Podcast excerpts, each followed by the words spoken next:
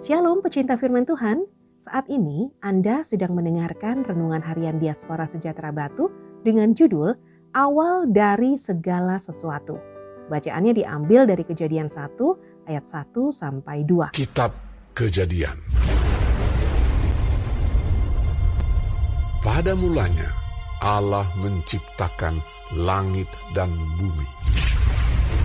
Bumi belum berbentuk dan kosong gelap gulita menutupi samudra raya, dan roh Allah melayang-layang di atas permukaan air.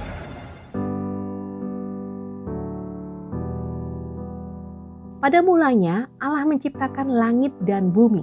Kejadian 1 ayat 1. Ilmu pengetahuan merupakan kekayaan yang dimiliki oleh manusia. Meski begitu, ilmu pengetahuan tidak bisa dilihat oleh mata telanjang, tetapi ilmu pengetahuan bisa diwujudkan. Ilmu pengetahuan diberikan dengan tujuan supaya manusia bisa mempertahankan hidupnya.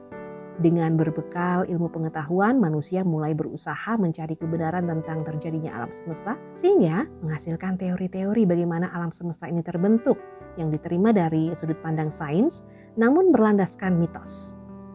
Alkitab menjelaskan bahwa alam semesta dan makhluk yang ada di dalamnya tercipta bukan tanpa sebab, melainkan ada pribadi yang menciptakannya. Kata mencipta dalam bacaan saat ini adalah mengadakan sesuatu dari yang tidak ada menjadi ada dan bukan merubah. Allah adalah pribadi yang menciptakan dunia ini dengan firman yang ada dalam dirinya, firman yang ada sejak dalam kekekalan, sebelum ada segala zaman.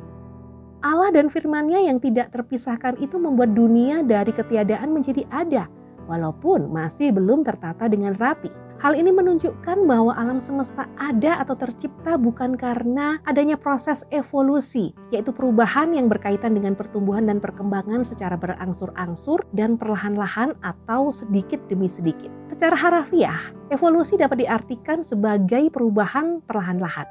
Awal dari segala sesuatu adalah karena ada Allah Tritunggal yang menjadikan alam semesta dan bukan karena ada kuasa lain atau suatu proses di luar Allah. Allah adalah awal dari segala sesuatu dan tetap bekerja sampai saat ini. Tidakkah kau tahu dan tidakkah kau dengar? Tuhan ialah Allah kekal yang menciptakan bumi dari ujung ke ujung. Ia tidak menjadi lelah dan tidak menjadi lesu, tidak terduga pengertiannya. Yesaya 40 ayat 28. Tuhan Yesus memberkati.